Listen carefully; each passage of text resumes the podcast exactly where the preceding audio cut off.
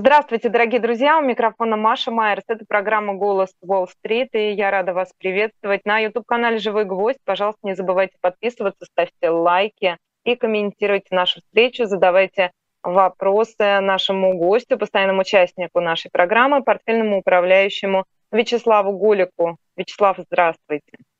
Да, всем привет. Э, да, здравствуйте. Но прежде чем мы начнем говорить о нефти, потому что тема нашей сегодняшней программы «Быть ли эмбарго на российскую нефть?», мы будем сегодня много говорить о рынке углеводородов. Я хочу и вообще об энергетике, о современной энергетике. Я хочу сделать э, два важных э, момента отметить.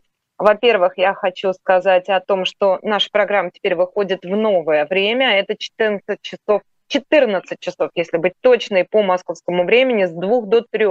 Мы встречаемся на YouTube-канале «Живой гвоздь» вот было принято решение, наша программа должна переехать. Поэтому теперь, пожалуйста, обратите на это внимание и не пропустите новое время выхода в эфир 14 до 15 по московскому времени. Это первое. А второе, я хочу поблагодарить телеканал «Оствест» и лично главного редактора Марию Макееву, поскольку я сегодня а, в эфире «Живого гвоздя» а, из студии телеканала «Оствест» из центра Берлина, поэтому вот хочу выразить коллегам благодарны за то, что у меня есть такая возможность. Ну что же, а, Итак, программа «Голос Уолл-стрит». Будет ли эмбарго на российскую нефть? Будем говорить сегодня о нефтяном рынке, о рынке углеводородов, об энергетике. Первый вопрос Вячеславу Голику. Скажите, пожалуйста, а что сегодня, что сейчас происходит с ценами? А, это хороший вопрос, а, потому что вот тема нефтяного рынка, вообще то, что происходит э, в мире и то, что происходит в России в частности, это а, предмет вот для обсуждения, я не знаю, абсолютно и в благосфере, и в СМИ, и на разных каналах, и э, и очень много на эту тему э, спекуляций и недопониманий, и очень много, самое главное, прогнозов. А, часто эти прогнозы вот такие безапелляционные и уверенные, а, и я вот в это, сегодня вот в, в рамках нашего обсуждения как раз и хочу, может быть, избавиться от некоторых мифов и вообще сказать о том, на что нужно обращать внимание, что нужно слушать. И вот когда мы дальше дискуссию это будем вести, то я буду обращать внимание на источники информации, кто вообще главный э, в мире по вот, кто говорит, какие у кого запасы, какая страна сколько производит, какой спрос вообще в мире, и то, что именно это определяет сколько будет добываться и сколько будет покупаться. И, соответственно, вот исходя из этого можно э, делать выводы о том, вот какие могут быть перспективы. А что касается того, что сейчас происходит, то э, мы видим то, что цены начали падать, Э, акции компаний нефтяного сектора начали тоже падать, и, э, и это как раз сейчас очень многими обсуждается, что, может быть, пришло время того, что после такого взлета, который мы наблюдали, возможно, цены продолжат падение, а возможно и остановятся вот в этом районе, э, где они сейчас. И а, и это то, что сейчас определяет, э, то, что сейчас вот определяет такую конъюнктуру. И э, здесь уже я бы, может быть, тогда, может быть, попросил бы э, открыть слайд номер один для того, чтобы я мог уже просто показать на примере и наглядно вообще глобально, что происходит в мире, какая доля нефти, газа, угля альтернативных источников энергии. И это к вопросу о том, что сейчас происходит. Вот справедливая цена нефти 88 долларов, 20 э, долларов, вот вы сейчас это видите, а, либо 150 долларов. И поскольку тема наша обозначена как вот эмбарго на российскую нефть, и, возможно, 5 числа а, будет введено эмбарго российской нефти, на рынке не будет, э, как некоторые говорят, и к чему это может привести. Вот, а вот эта картинка, которую она сейчас показывает, она вот сильно демонстрирует вот период 73 года. Это тогда, когда был большой кризис, э, энергетический кризис в мире, и на тот момент э, доля нефти в э, производстве энергии составляла 46%. То есть это почти половина всей, всей энергетики зависела от нефти. И это привело вот в 70-х годах э, к серьезной рецессии, про которую, про которую сейчас написано очень много книг и про которую сейчас многие на нее ссылаются.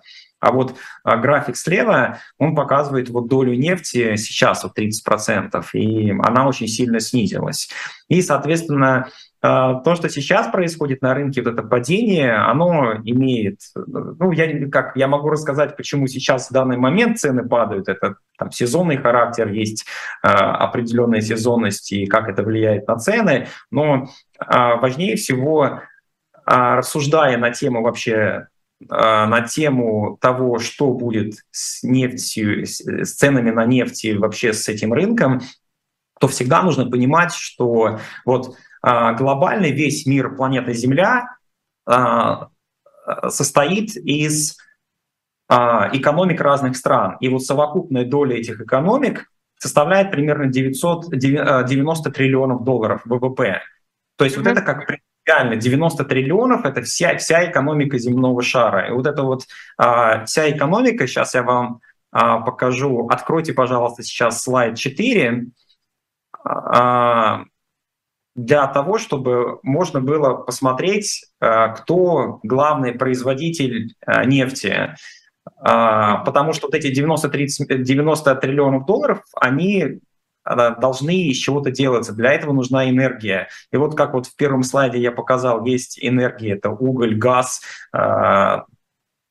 ядерная энергетика и ветряная, солнечная, а, и мы можем увидеть, что э, доли их очень низкие до сих пор. А вот график, который сейчас вот вы смотрите, а, он показывает, кто больше всего нефти производит, а, но он же, здесь же э, можно сразу посмотреть, что, допустим, вот Америка, Соединенные Штаты Америки занимают первое место в мире по добыче нефти. А, не Саудовская Аравия, не Россия, никто либо еще, даже не Венесуэла. Венесуэла занимает первое место в мире по запасам, но первое место по добыче занимает США. Mm-hmm. Это считается... Ну, это, кстати, неожиданно достаточно. Вот э, действительно, наверное, а, это такая хорошая, правильная функция нашей программы и вас лично, Вячеслав, развеивать мифы, потому что Конечно, здесь увидите э, Соединенные Штаты, при, при этом почти с двукратным отрывом от той же Саудовской Аравии, довольно неожиданно. А что это за нефть и как она распределяется по миру? Американская, я имею в виду. Никак, э, потому что американцы производят примерно 19 э, миллионов баррелей, а потребляют 20 миллионов баррелей в день. И в этом а, как раз и проблема, что американцы вынуждены закупать еще за границей нефть, потому что своей не хватает. И а, если вот для того, чтобы показать вообще, какой есть контекст, то а, вот чтобы была у нас определенная логика и последовательность того, что мы обсуждаем, откройте сейчас слайд номер 6, для того, чтобы я вот вернулся опять-таки вот к общей картине и показал, что как, вот что будет происходить с нефтью в будущем, а, что произойдет с Россией после того, мы к России, правда, я думаю, еще вернемся, но я сейчас хочу показать вот общую картину того, вот э, какая, какой будет мир без нефти, например, или он, не, или он будет с нефтью. Вот а, есть определенные правила, которые используют нефтяные компании, различные международные энергетические агентства, когда они определенные прогнозы выстраивают на, там, вперед. И они всегда исходят из того, что, вот, как я сказал, есть 90 триллионов этой глобальной экономики, а для которой нужно примерно 100 миллионов баррелей в день вот этой capacity производства этого. И mm-hmm. какие факторы, вот когда мы говорим о том, что будет в будущем, или, например, почему Россию невозможно сейчас просто так вот... Э, вот сейчас многие говорят, что России будет конец, потому что 5 декабря ее нефть никто покупать не будет. И, соответственно, будет коллапс. Все экономисты русскоговорящие Э, часто говорят о том, что у России будет тоже у России будет коллапс и так далее, и так далее. Но вот если мы сейчас обратимся к официальным источникам, под официальными источниками я подразумеваю, это Мировой банк, это Международный валютный фонд, это Международное энергетическое агентство, а, и могу идти дальше уже, Американское а, агентство энергетики, либо я могу уже идти там на ступеньку ниже, уже на сами компании, допустим, крупнейшие компании, как Saudi Aramco, либо ExxonMobil, Shell, Chevron, ну и так далее могу перечислять. Вот если мы будем смотреть, э, как они планируют, что будет в 2020, 2022 и 2023 году, вот, и вот эта картинка, которую сейчас вы наблюдаете, она фактически э, составлена на основе а, но это данные ОПЕК, но ОПЕК, он берет эти данные, часто он их занимает у компаний, то есть он их использует, какие прогнозы у компаний, либо у тех или иных э, агентств. И вот э, какой главный фактор, который определяет, будет определять цены на, на нефть? Это в первую очередь то, как будет развиваться экономика. И вот мы видим, что 2022 год, они исходят из того, что мировой э, ВВП вырастет на 3.1%, ну вот mm-hmm. как на прошлой неделе, на позапрошлой неделе МВФ, они ожидают, это будет 3,2, они снизились 3,6. И а, то же самое в 2023 году, то же самое, мир, вероятно, вырастет на 3,1%. И, соответственно, все нефтяные компании мира, и все, вот кто работает в этой индустрии, аналитики, инвестиционные э, компании, которые занимаются анализом, они всегда делают прогнозы того, Э, как вырастет мир. И если мы исходим из того, что, допустим, там, мир вырастет на 3,1%, мы примерно понимаем. Вот, и обязательно важно всегда посмотреть, допустим, Америка, где мы сейчас видим 1,8 и 1,7 роста экономики, это означает, что э, размер баррелей, которые они будут потреблять, он будет выше. И, соответственно, когда мы вот часто говорим про то, что «О, что сейчас произойдет с Россией после того, когда введут эмбарго?» Ну, наверное, России будет коллапс и конец. А, потому что российскую нефть очень легко взять и заместить. И компании просто будут больше добывать, Россия недополучит доходы, а, допустим, Саудовская Аравия, не знаю, Венесуэла или Иран, они могут возместить а, там, примерно 2 миллиона баррелей объемов, которые могут пропасть. Вот так это или не так? Вот для того, чтобы ответить на этот вопрос, необходимо всегда вот обращаться к... Вот понимать вот это, вот понимать а, в контексте это. И если можно, сейчас седьмой график, седьмой слайд откройте, я как раз на этом слайде попробую показать, какие страны, какие страны сколько, сколько потребляют нефти и какая, какие есть прогнозы динамики роста потребления. И, соответственно, так вот он еще, я смотрю, он еще не вышел, но вот здесь вот по а по, по кварталам мы можем увидеть, э, сколько потребляет вот это спрос нефти в мире. Он показывает ежеквартально с 2000, ну, с начала 2022 по конец 2022 года, сколько каждая из стран э, потребляет нефти. То же самое там вот есть на графике 8 по 2023 году. И эти все графики говорят о том, что а, странам а, нефти нужно будет больше. И, соответственно, когда мы говорим о том, что сейчас происходит э, на нефтяном рынке, то мы видим, что спрос на нефть растет. И э, мы видим, что вот по итогам 2022 года вот в этой табличке, которую сейчас мы смотрим, вот этот Total World, World э, мы видим 100 э, миллионов баррелей по итогам 2022 года будет. У нас есть вот пик 102 Э, миллиона баррелей, это четвертый квартал, но если мы средняем, то получается 100 а, миллионов. Но на а, capacity, да, точнее спрос, он составляет примерно 102 э, миллиона баррелей. И это то, что не хватает. И если вот а, перейти на следующий слайд, на восьмой, то там как раз посмотреть на данные 2023 года, мы увидим, что спрос будет постоянно расти, это я сейчас говорю не про добычу, а именно про спрос, сколько нужно будет нефти, исходя из того, что экономика будет расти темпами 3,1 точка в год. А, так вот, а, на данный момент а, вот этих объемов на рынке нет, и российская нефть, она очень, очень востребована и очень нужна. Э, э, компании типа саудовской, ну, Сауди Арамка, они не в состоянии, мы можем, как бы я сейчас тоже, у меня есть слайды на эту тему, э, которые могут показать, что тот объем инвестиций, которые компании делают, он недостаточен для того, чтобы там, в течение одного-полутора лет вот эти объемы восстановить. А в чем причина, Вячеслав? А, я сейчас тогда я попрошу тогда слайд 15 и открыть сейчас. Я покажу на примере слайда 15 почему причины такие, что нефти в мире недостаточно mm. для того, чтобы удовлетворить этот спрос. Это связано в первую очередь с тем, что последние 10 лет энергетический сектор, он был практически убыточный, и компании практически ничего не зарабатывали, либо зарабатывали минимально. И а, в этой связи компании, вот сейчас еще график этот не вышел, я слежу за ним, а, поскольку компании не инвестировали в разведку и добычу, то, соответственно, на горизонте 3, 5, 7 лет а, мы видим, что нет возможности добывать э, столько, сколько, допустим, э, добывали в 2010 году, потому что вот основные инвестиции, если можно, вот я вижу, что нет слайда этого, номер 15, там написано Exxon и Capital Expenditure.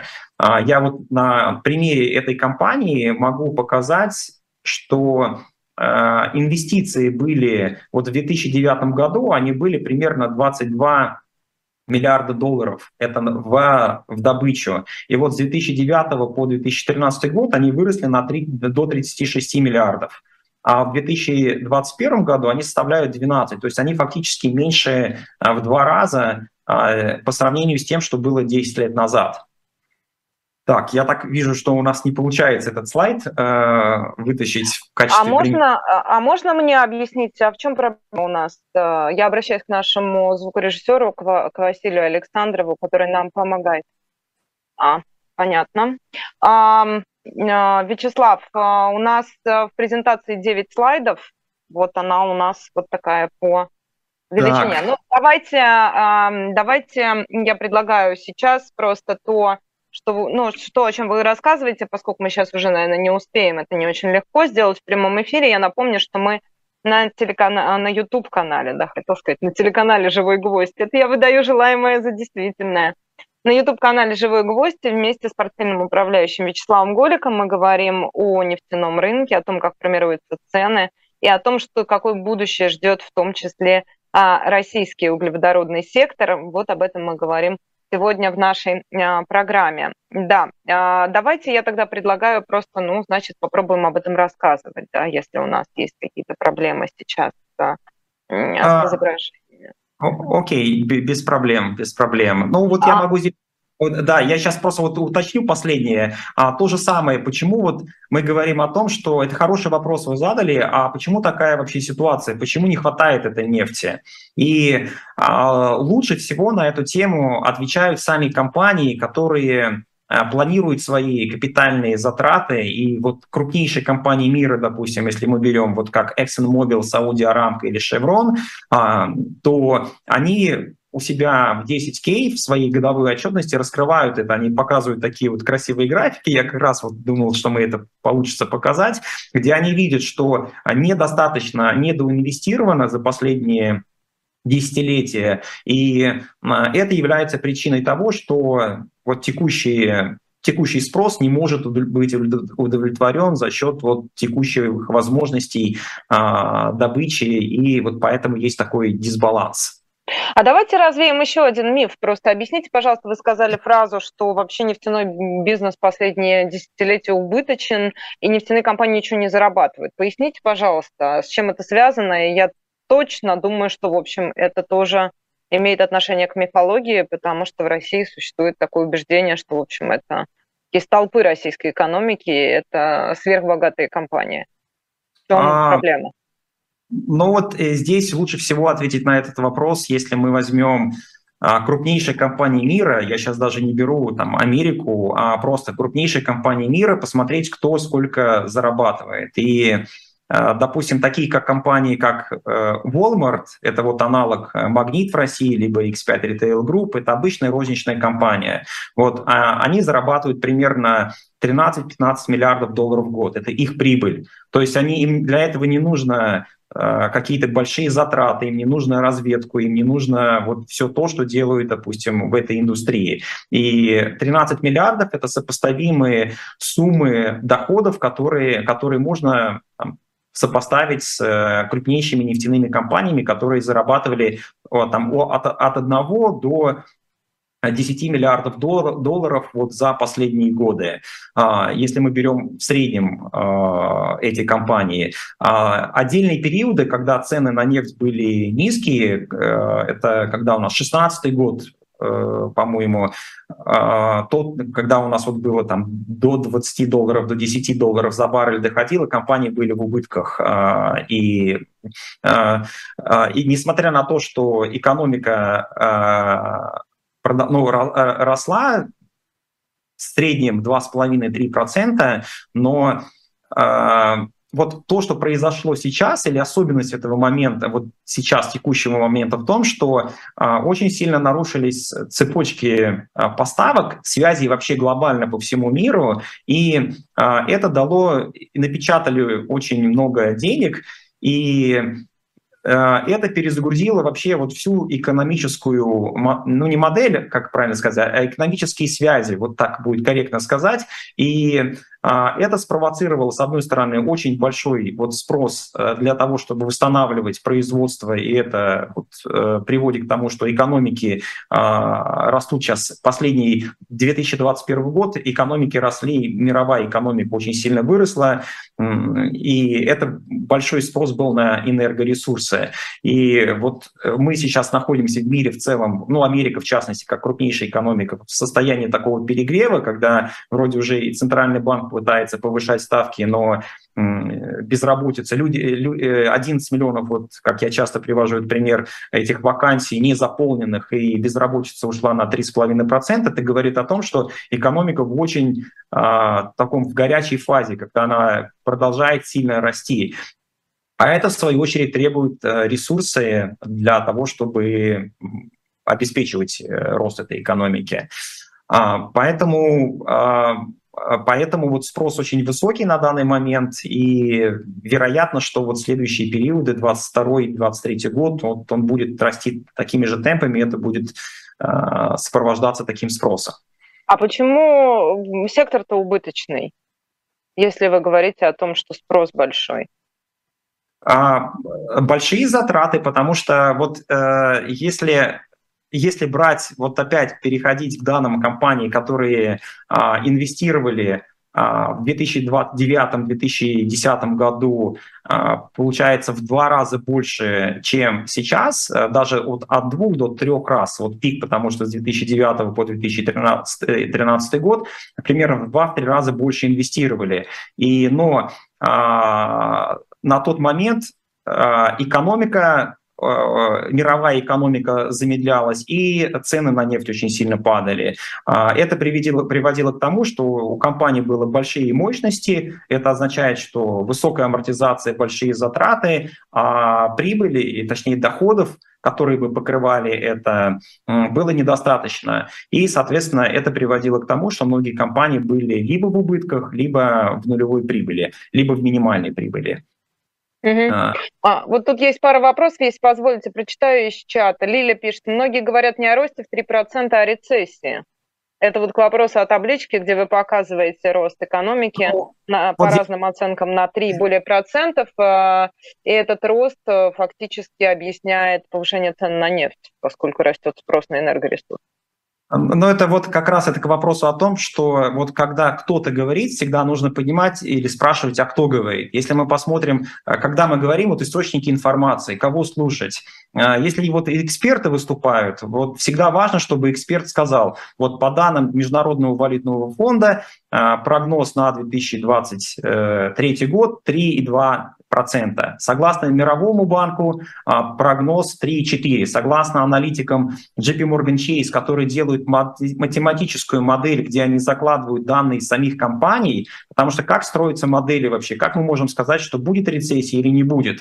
Даже, условно говоря, даже я, когда оперирую всеми этими данными, я могу ошибиться. И это все-таки предположение. Но в основе такого предположения лежат данные самих компаний и в частности того, сколько компаний тратит деньги на то, чтобы производить больше сырья. Мы это видим, мы это считаем и используем для будущего прогноза. А, и его используем для того, чтобы сказать, что будет рост. И, соответственно, тот, кто говорит о том, что будет рецессия, то вот важно всегда понимать, вот кто это говорит и на каком основании они утверждают это. Угу, да, понятно. Еще одно сообщение я прочитаю. Гуль, Гуль, Гульфиера пишет, эмбарго будет и цены на топливо внутри государства снизятся, или, как обычно, мы будем обязаны возместить недополученные барыши отечественных нефтяных воротил? А, я какая думаю, прекрасная, что... как, какая прекрасная лексика, какие эмоции, да. Спасибо вам за ваш вопрос.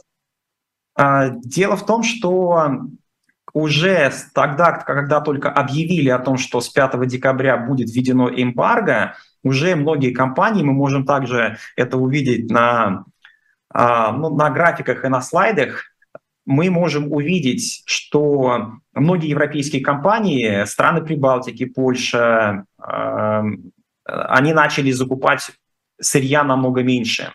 А, и, и одновременно с этим, если мы посмотрим, сколько Россия производила нефти, то мы увидим, что когда в феврале начались события, когда конъюнктура резко изменилась, э, энергетическая, многие начали отказываться от российского сырья, э, то вот то Россия одновременно вот с этим перестала поставлять э, Финляндию, либо минимально стала они сейчас. Есть покупки э, Литва, Польша, э, Франция. Это те страны, которые перестали покупать. Вот Нидерланды, кстати говоря, до сих пор покупают чуть меньше, но все равно много. Но одновременно начало закупать очень много Индии и Китай традиционно это страны, которые не покупали у нас никогда. Допустим, я могу ссылаться на данные, которые у нас есть а по январю, по февралю Индия покупала нефти э, минимально, но начиная примерно с марта месяца объемы начали расти, и вот до, я сейчас смотрю на графике, э, до 5 августа объемы выросли, ну, здесь, наверное, раз в 10 того больше начали покупать, э, сколько начали покупать индийские компании. А, то же самое Китай. Поэтому говорить о том, что в России россияне будут оплачивать вот то, что Запад перестанет покупать. В какой-то части, возможно, да, но э, Россия сейчас очень активно пытается находить новые рынки сбыта, э, и мы видим, опять-таки, по данным, по графикам, мы всегда можем посмотреть, что э, Россия достаточно успешно это делает. А, и это другой вопрос, что они, может быть, продают по другим ценам, с дисконтом, а, это все так, но здесь уже нужно смотреть тогда на данные российского бюджета и доходов, которые российский бюджет получает, то мы, в принципе, видим, что если брать в целом, а, то мы увидим, что э, Россия зарабатывает даже гораздо больше, вот не включая, правда, последний месяц был дефицит, но Россия зарабатывает э, гораздо больше. Есть mm-hmm. еще такой показатель, а, есть еще такой показатель, а, как, а, загру... как сколько, сколько танкеров на терминалах вот в Балтике, в Черном море, в Мурманске, сколько терминалов используется для загрузки нефти и отправки его покупателям. Вот мы тоже можем увидеть, что они очень высокие были, допустим, вот данные по июню, июлю, августу, я смотрю, вот э, это, эти цифры стабильные, они сейчас упали в августе, вот с 34 до 27, но э, эти данные говорят о том, что в целом Россия как продолжает вот период, когда есть этот эмбарго, и у России есть время на то, чтобы постараться адаптироваться. Россия пока успешно это делает. Ну, не знаю, что будет, правда, дальше. Э, ну, в интересах как населения России, конечно, чтобы это э, Россия нашла новые э, источники и возможности продавать свое сырье и выполнять свои обязательства. Ну, на данный момент это все пока идет успешно. Гульфира, еще один вопрос. Нефти недостаточно? Да вы шутите, наверное, если мы видим, что нефтедобытчики старательно сдерживают рост объемов добычи. Как вы прокомментируете? Нет, это, это все правильно, это другой, это другой вопрос. А, резервы, которые существуют, они, конечно, огромные. Э, я сейчас говорю не об этом. А для того, чтобы эти резервы достать, а, я могу привести просто пример а, ExxonMobil. Они сделали проект в Гаяне, это в Южной Америке, где рекордно они смогли, используя самые лучшие технологии, которые в мире существуют, э, начиная с момента разведки до начала добычи, они это сделали примерно за пять лет. Э, такого обычно нет, это обычно всегда дольше занимает. И э, это, да, резервы существуют, и вот, кстати, этот слайд, я думаю, можем показать. Вот покажите сейчас, пожалуйста, пятый слайд, и здесь мы можем показать, что Венесуэла, Саудовская Аравия, Иран – это крупнейшие страны по запасам нефти. А, это не Россия. А, и, конечно, такой потенциал, он очень большой, но а, здесь важно, что говорят сами компании на эту, на эту тему. И они говорят как раз в своих, сейчас был период второй, второго квартала отчетности, и все компании говорили о том, что они будут делать дальше. Будут ли они увеличивать свои инвестиции в рост добычи? так они говорят только о том, что мы исходим из того, что вот экономика будет расти там, на 3%, мы строим свои инвестиционные планы только исходя а, из этого. А, и при этом Россия, вот как если опять обратиться к тому слайду, который был, где а, как будет расти экономика, в целом мир считает вот те, как я говорю, мировой банк, либо Э, Международный валютный фонд, что в 2003, 2023 году российская экономика, скорее всего, вернется к росту. Э, поэтому, поэтому вот э, никто не будет больше тратить денег на то, чтобы заваливать рынок нефтью для того, чтобы цена упала. И, конечно, это будет идти очень постепенно и медленно. А как вы оцениваете, раз уж мы говорили, заговорили о нефтедобытчиках, да, как вы оцениваете роль ОПЕК в современном мире и насколько она э, эффективна, эта организация, по крайней мере, насколько она эффективна в тех целях, которые сама перед собой ставит? А, но цели все-таки ОПЕК, они заключаются в том, чтобы обеспечивать мир э, сырьем, которое используется для вот, энергии и для того, чтобы экономика могла нормально развиваться, это в интересах в том числе и стран ОПЕК, и ну, я бы сказал так, что здесь э, лучше всего опять, э, с одной стороны, посмотреть на миссию, цели, которые перед собой ОПЕК ставит, с другой стороны, допустим, Саудовская Аравия и Сауди Арамка, они выпустили отчет пару дней назад и за второй квартал, и они очень как раз так красноречиво говорят о том, что а, они смотрят, что мир будет развиваться, он будет расти, и Сауди Арамка, как одна из крупнейших компаний в мире, будет э, делать все для того, чтобы обеспечивать вот такое э, качественное развитие всей мировой экономики, и они на это смотрят очень позитивно. Угу. Ну вот одно из последних заявлений, вот я по новостям просто смотрела, что происходит, о чем они говорят. Например, страны ОПЕК не причастны к росту цен на газ и нефть, Проблема заключается в недостатке инвестиций в нефтегазовой отрасли. Да, это со ссылкой на а, главу, а, на представителя Кувейта в ОПЕК а, в интервью американскому телеканалу CNBC.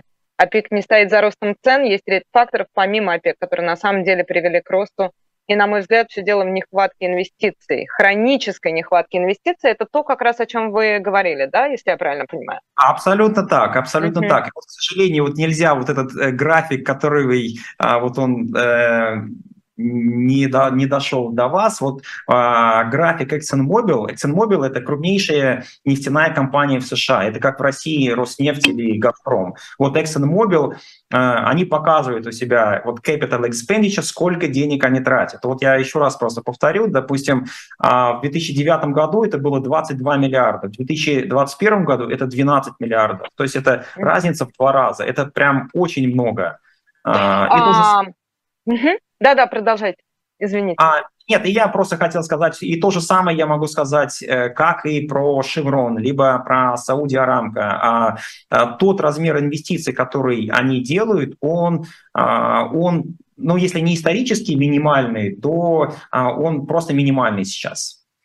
Олег спрашивает, Маша, а как же обещание? Ну, не Маша, наверное, Вячеслав. Все-таки Вячеслав отвечает на ваши вопросы, а не Маша. Вячеслав Голик, постоянный участник программы «Голос Уолл-стрит». Как же обещание Европы полностью перейти на зеленую энергию к 2030 году? Получается, врут? Ну, я не думаю, что врут. А, это это цели и зеленая энергетика, если мы посмотрим на то, как она развивается, она развивается высокими темпами, быстрыми темпами, и доля, вы видите, что ветряной энергетики, она очень высокая, она больше, чем солнечной, потому что технологий а для солнечной энергетики а, их не было, инвестиций не было и технологий не было. И они только сейчас начинают инвестировать так вот массивно. А, и э, и доля будет, конечно, расти. Другой вопрос, что э, нельзя говорить о том, что это будет на 100%. Э, я думаю, что это лучше всего посмотреть на прогнозы, опять-таки, Chevron, ExxonMobil.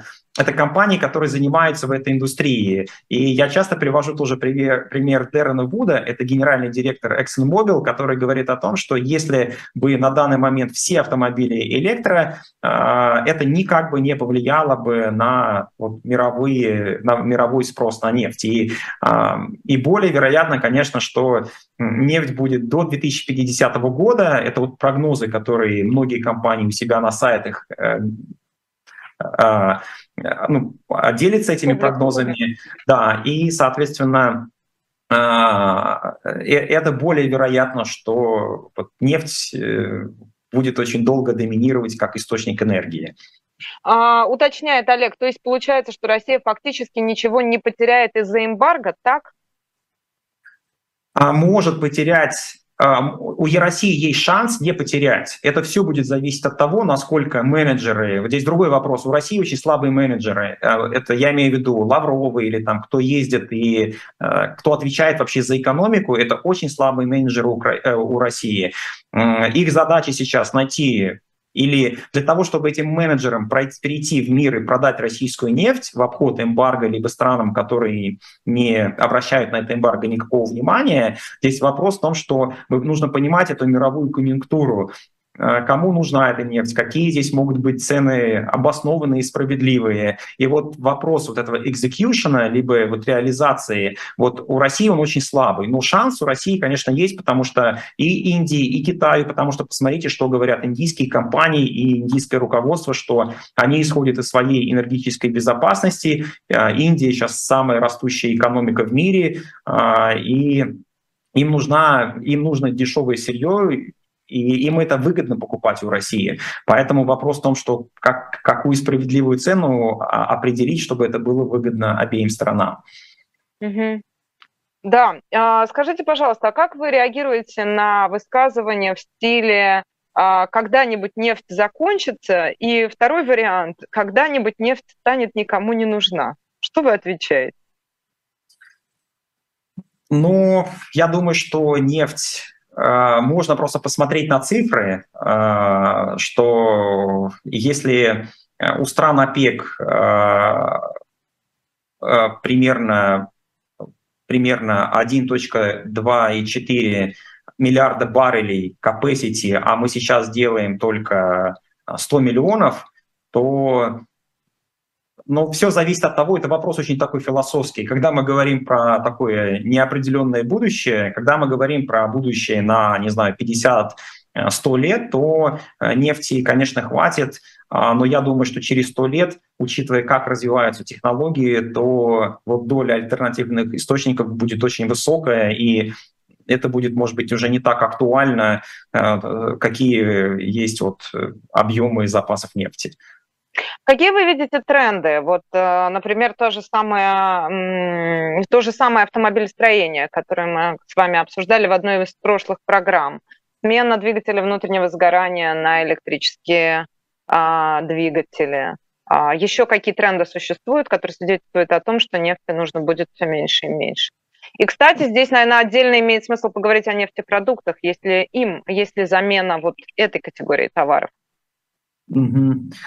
Что касается технологий, то, например, вот то, что делает опять а, часто упоминаемая компания Tesla, э, никогда не было energy storages. А, это вот э, это то, что хранит электроэнергию. То есть, когда, допустим, есть солнечные батареи, которые конвертируют энергию солнца в электроэнергию, никогда не было возможности эту энергию хранить, а, и особенно хранить в больших масштабах.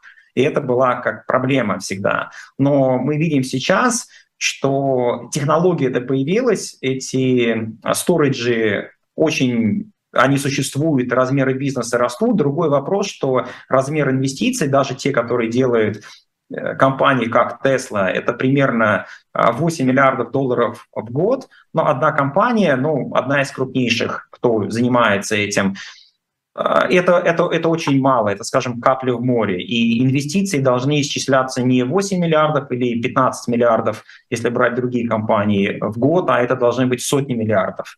И таких инвестиций нет. Поэтому вот технология есть, она фактически появилась относительно недавно. И это вопрос времени, может быть, 5 или 10 или даже больше лет, когда когда пойдут такие масштабные инвестиции, чтобы мы могли сказать, что, допустим, как в штате Техас или в Австралии, вот э, там, где, допустим, устанавливают эти сториджи компания Tesla, когда там есть у них проблемы с э, энергетическим балансом, э, то это вот пример того, как, как это можно решать. А, э, а второй вы спросили про... Про нефтепродукты. Про нефтепродукты. Вот это, мне кажется, заменить уже очень будет сложно, или, может быть, даже и невозможно, потому что количество а, количество изделий и продуктов, которые делаются из нефтепродуктов, то э, это, это очень сложно. И миру это нужно будет. И здесь, да, и можно говорить о том, что изменится структура потребления нефти, что она перейдет больше в нефтехимию. И вот опять пример э, ExxonMobil, это тот, кто а, в большей степени вот инвестирует, это есть такое понятие, как даунстрим и апстрим. Вот даунстрим — это то, что относится к переработке, к нефтехимии, а, и это, это, этот спрос будет, конечно, всегда, это экономике нужно, мировой экономике. И а, в этом плане многие нефтяные компании, они, может быть, изменят вот долю или структуру своего бизнеса в пользу или в сторону нефтехимии, например. А высокие цены на нефть ускоряют энергопереход, утверждает Кэссел Уинзер. Так ли это, на ваш взгляд? А, конечно, да, потому что этот пример сейчас в Америке. А, Байден подписал на прошлой неделе, когда в четверг, по-моему, э, закон о том, что о том, что стимулируется зеленая энергетика, электроавтомобили, инвестиции в, э, в этот бизнес. И пример это как раз то, что в Америке у нас по 6 долларов в Калифорнии была цена за бензин. Это этого не было. Обычно это 3,5 за галлон здесь стоит. А когда это все произошло, все население страны только говорило о том, что это, это уже невыгодно, просто нужно покупать электромобили и нужно придумать что-то, что э, сможет страну обезопасить вот от таких энергетических шоков. Вот я показал первый слайд, где в 70-х годах вот доля а, в энерго балансе мира доли нефти была почти 50%, сейчас это 30%, и вот энергетический шок, который сейчас произошел, цены на больше, чем 100 долларов, когда выросли, это не имело таких последствий для экономики, как это в 70-х годах имело, а, но высокие цены, конечно, а, это всегда, когда есть что-то неэффективное или когда можно заменить один ресурс на другой, а более дешевый, это всегда мотивация, и мы это видим, конечно, сейчас, особенно в Америке. А вот еще Наташа пишет, э, спрашивает точнее, а какая перспектива у российской нефтехимии без доступа к технологиям, имеется в виду санкции? А, ну, ну, слабые перспективы. Любая экономика мира, любая, она всегда будет более эффективной, если она открытая. Если она, скажем так, замкнутая, э, либо ограниченно открытая, то это всегда она будет менее эффективна, а значит, э, более худшего качества. Поэтому в этом плане, даже если Россия э, придумает какие-то технологии, но из-за того, что это, знаете, как лучший пример, это лучший пример это со спутником, не с нефтяной, а э, вот спутник, это вакцина спутник. Mm-hmm. Российская вакцина очень хорошая, но а, посмотрите, сколько зарабатывает Pfizer и Moderna и Johnson Johnson на своей вакцине, потому что они сделали такую же вакцину, и они ее продают по всему миру, а, зарабатывают а, десятки миллиардов долларов. У России такое же качество продукт или похожий, но они его не продают, они не зарабатывают ничего. Э, и, соответственно, нет, и, соответственно, какая есть мотивация, когда, грубо говоря, в Америке примерно 5-7 компаний, которые активно работали над созданием вакцины, над э, модификациями ну, в связи с вариациями, которые дальше появлялись. Это такая, знаете, как вот гонка внутри э, страны, кто сделает быстрее, кто сделает лучше и эффективнее. Все время там процент эффективности проверялся. Вот когда в России, поскольку это будет условия такие, что вот не с кем конкурировать и нет вот мотивации, кроме как того, что вот а, нам нужно это сделать, потому что у нас нет другого а, выбора. А, другой, другой будет а, ну, процент успеха, скажем так. Угу. Алексей спрашивает, существует теория о том, что переход на экологическое топливо – это увеличение стоимости электроэнергии и прочих ресурсов. Это правда? Biofuel, он, это очень маленькая доля, она, это, вот я вот на первом слайде, можно опять его показать, и вы увидите, что это, это 10%, э, это было в 1973 году. И это, это вот эти автомобили на рапсовом масле, которые есть, это вы это имеете в виду? Или что, о чем речь? Biofuel это что такое? Нет, это, допустим, когда используются урожаи какие-то, культуры для того, чтобы делать биотопливо. А, ну да, как... да, это я поэтому и упомянула. Да, да, да. Да, да, да, да, да. А, поэтому... Скажите, ну то есть это очень небольшая доля. А, так, а, разделяете ли вы, Дмитрий спрашивает, текущий оптимизм американского рынка?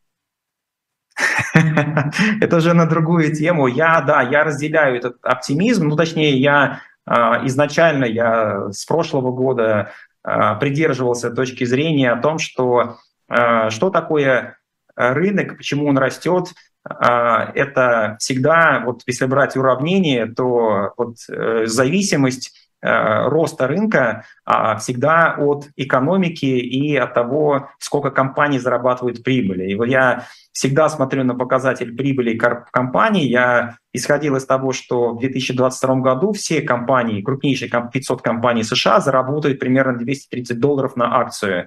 Вот рынок считал, что, возможно, это будет меньше. Ну, я имею в виду, аналитики считали. И я смотрю как раз на это более позитивно и считаю, что поскольку растет э, бизнес и он продолжает инвестировать в свое развитие, то э, это обуславливает рост рынка, поэтому я думаю, это э, продолжится. Так, раз вы нас, Дмитрий, отвлекли, в общем, вернемся, да, к теме, мы говорим сегодня о нефтяном рынке, есть еще несколько вопросов к вам, Вячеслав. Это была небольшая как лирическая пауза. А что касается инвестиций, скажите, пожалуйста, а есть ли опыт и насколько он успешен, на ваш взгляд, наверняка есть государственного финансирования развития нефтяной отрасли? В современном мире, я имею в виду. А, ну, Саудия Арамка – это вот пример, это компания, государственная компания. А, говорить о том, что а, это успешно, можно только… Вот как мы можем сказать, успешно или неуспешно? Вот какие есть критерии? Вот обычно используется, если, допустим, в Саудовской Аравии или компании, которые там есть, они сделали какие-то а, какие патенты, в том числе в этой индустрии, и зарегистрировали их и пользуются ими по всему миру, то это показатель такой объективный. Когда вот мы говорим, допустим, почему я часто хвалю Израиль или, не знаю, какие-то страны, а, где много инвестируется в науку и образование, потому что они делают патенты, регистрируют их в США и, и вообще по всему миру а, и получают доходы с этого. Либо часто я говорю про Америку в этом плане. И мы видим с вами, что вот примеров, когда государство участвует в чем-то, и это вот так вот объективно приводит к таким результатам, что какие-то научные прорывные технологии, какие-то открытия делаются, после которых а, дальше государства через свои вот эти компании могут зарабатывать деньги на этом. Вот таких примеров а, очень мало. У Саудовской Аравии тоже, они, по-моему, за 30 лет в Америке зарегистрировали примерно 300 патентов, где-то так. Это, это, это очень мало. И 20 тысяч, допустим, э, компаний из Израиля а, за этот период. Это несопоставимо. Поэтому э, любые проекты, когда государство пытается Сколково придумывать или нанотехнологии, когда за этим стоит государство, примеров таких э, успешных примеров их почти нет. Э, ну, хотя спутник, вот российский спутник, это все-таки, наверное, вот пример успеха, но мы видим, что сделали классный продукт, но на, на нем не заработал никто, и он не принес никакой выгоды, кроме возможности людям получить вот э, помощь в такой трудной ситуации. Но я имею в виду что? Я имею в виду, там в государствах существуют не только в России, но и в Америке, существуют большие инфраструктурные проекты. Если бизнес э, говорит о том, что нефтегазовая отрасль недофинансирована, и говорит об этом там последние 10 лет, приход государства в эту сферу, он все равно, вы считаете, неэффективен? При да, том, что заставить нефтяников невозможно.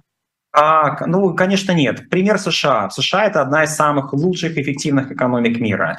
А, Америка потеряла рынок процессоров. Крупнейшая в мире компания Intel. Вот мы тоже это обсуждали.